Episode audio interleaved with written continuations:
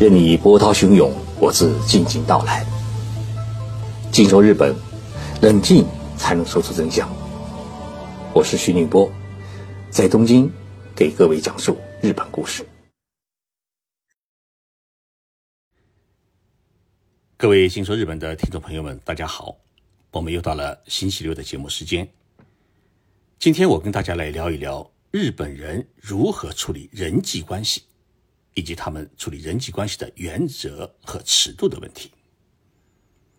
每一个国家都有送礼的习俗，那么送礼的目的啊，一般来说有三个：一个呢是为了表达对别人的感谢，比如说别人给你帮了忙，给你做了好事，你得表示心意；还有一个呢是为了维持与对方的关系，比如客户的关系、朋友的关系、恋人的关系。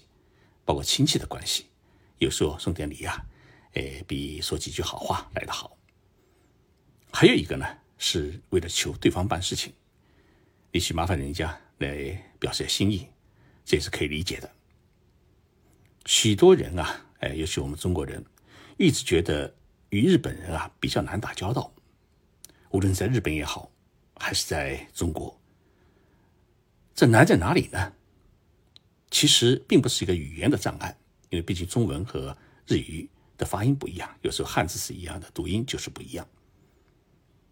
难在不知道如何与日本人相处，如何与日本人进行交流，而且这个交流的尺度到底在哪里？我在日本生活了这么多年，我一个最深的感受是，日本人在处理人与人之间的关系的过程当中，是以。不欠对方作为一个很重要的原则，就是我啥都不欠你。所以您的礼物啊，如果超越了对方所能接受的范围，那么对方会认为，哎，你有什么企图，或者他会担心自己这么接受你的礼物啊，会不会涉嫌职务犯罪？所以，如何把握礼尚往来的尺度，是日本人。如何打交道的一个关键。那么日本人在处理人与人之间的关系过程当中啊，大家有一个基本的尺度。那么这个尺度呢，可以用数值来进行表述。比如说，请客吃饭的标准一般不超过每人一万日元。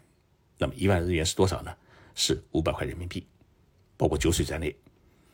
送礼的话呢，呃，一般不超过五千日元，也就是两百五十块人民币。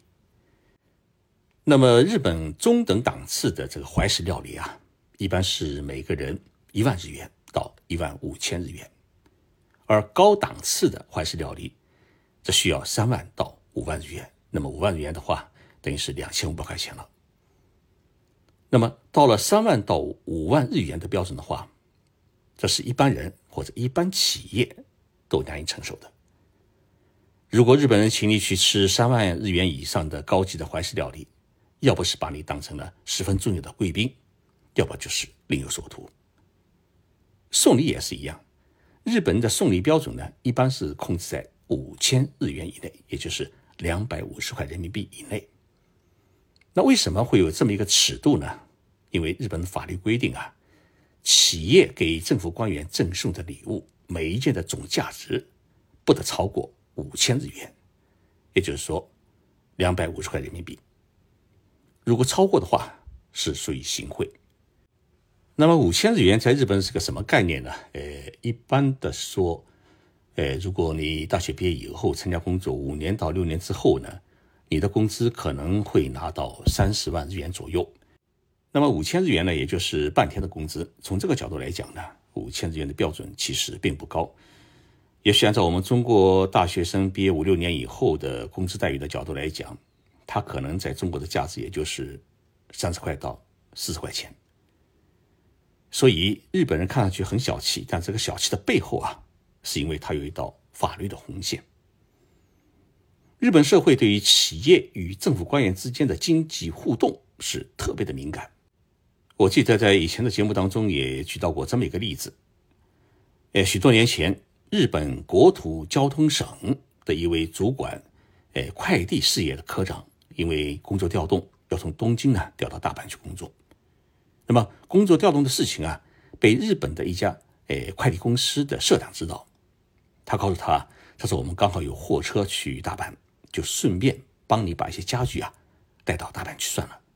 这位科长想想啊，哎，这也是挺方便的事情，于是就答应了。结果呢，这一家运输公司就把这位科长的家具呢就拉到了大阪。这件事情后来啊被媒体披露了出来。那么这位科长他触犯了日本公务员法当中禁止利用职务影响力谋取利益的条例。结果呢，不仅被要求按照正常的搬家标准。支付了十二万日元，那么相当于六千块人民币，而且呢，被日本的人事院降级使用，并削减了三个月的工资。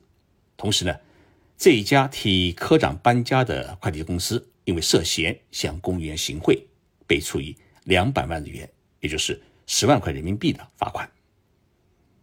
所以，日本法律层面啊，对于政府官员与企业之间的这个利益界限，他画的是非常的清楚。那么，日本企业请客送礼，它也受到了日本税务法规的限制。日本的中小企业啊，呃，它在一年请客送礼的最高额度，一般规定为三百万日元。那么，三百万日元呢，就相当于十五万元人民币。这是为了防止企业呃借请客送礼，也就是交际费来偷税漏税。那么，这个数字呢，三百万日元，也就是大学毕业生。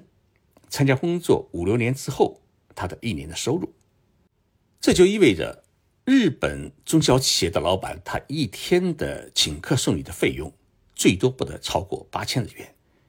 那么八千日元在日本什么概念呢？刚好吃十碗拉面。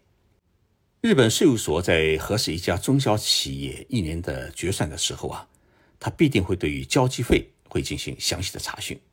如果总价超过了三百万日元，那么超过的部分，往往不是对企业进行简单的处罚，除了征招税金之外呢，还要由企业的经营者或者社长个人啊来掏腰包进行补贴或者承担。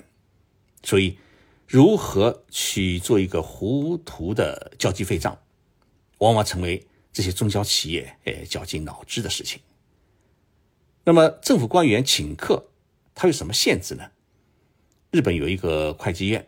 也就是相当于我们中央的审计局，它有这么一个规定：各中央机关厅局长级干部请客，每人的标准啊，一般不得超过一万日元，也就是不得超过五百元人民币。那么科长级，按照中国我们概念呢是处长级干部请客啊，他一般不得超过六千日元，也就是三百块人民币。因此，政府官员请客啊，往往不会去找一个高大上的餐厅，一般呢都会找一个。诶，中等左右的，诶，价格适中的餐厅来请大家，因为它有个严格的，诶，上限标准，必须呢要向会计院说明我请客请谁，然后在哪家餐厅，然后每个人的标准是多少，呃，出席人员是谁，要把这个说清楚之后呢，他才能去报账。日本社会在每年的七月和十二月都会向有关长辈或者上司送中元。或呃岁末的礼物，也就是说，一年啊，他在夏季和过年之前都要给关照过自己、照顾过自己的人，或者长辈啊，或者上司啊，诶，送一份礼物表示感谢。那么每一份的礼物的价格呢，也就是在两千到五千日元，也就是在一百块钱到两百五十块呃钱之间人民币啊。但是如果是政府官员收到了不属于亲属关系的，人的送礼，比如说部下的送礼，那么他必须要还礼，以表示自己是无意受贿。也就是说，部下送给他的东西啊，是出于情谊，也属于礼尚往来，哎，不是给我的行贿。那么我还他一份礼物呢，就是我也是跟他礼尚往来，并不是接受他的贿赂。所以我们在与日本企业和政府官员打交道的过程当中。是不能用中国人的标准去看待日本人之间的这种交往的基本原则。好多人问我徐先生，他说我去日本的话，哎，送给日本人什么礼物比较好？其实啊，哎，这个真的很难说。基本上呢，日本人喜欢中国的茶叶，同时呢也喜欢中国的酒。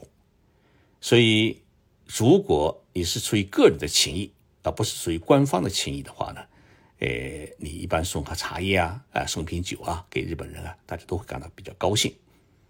因为呢，茶叶和酒啊，一方面这是代表中国的礼物，一看就知道，哎，这是中国的好东西。另一方面呢，在他们的意识当中，茶叶和酒啊，都不是很贵重的东西。即使你告诉对方说，哎，我这瓶酒是三十年的茅台。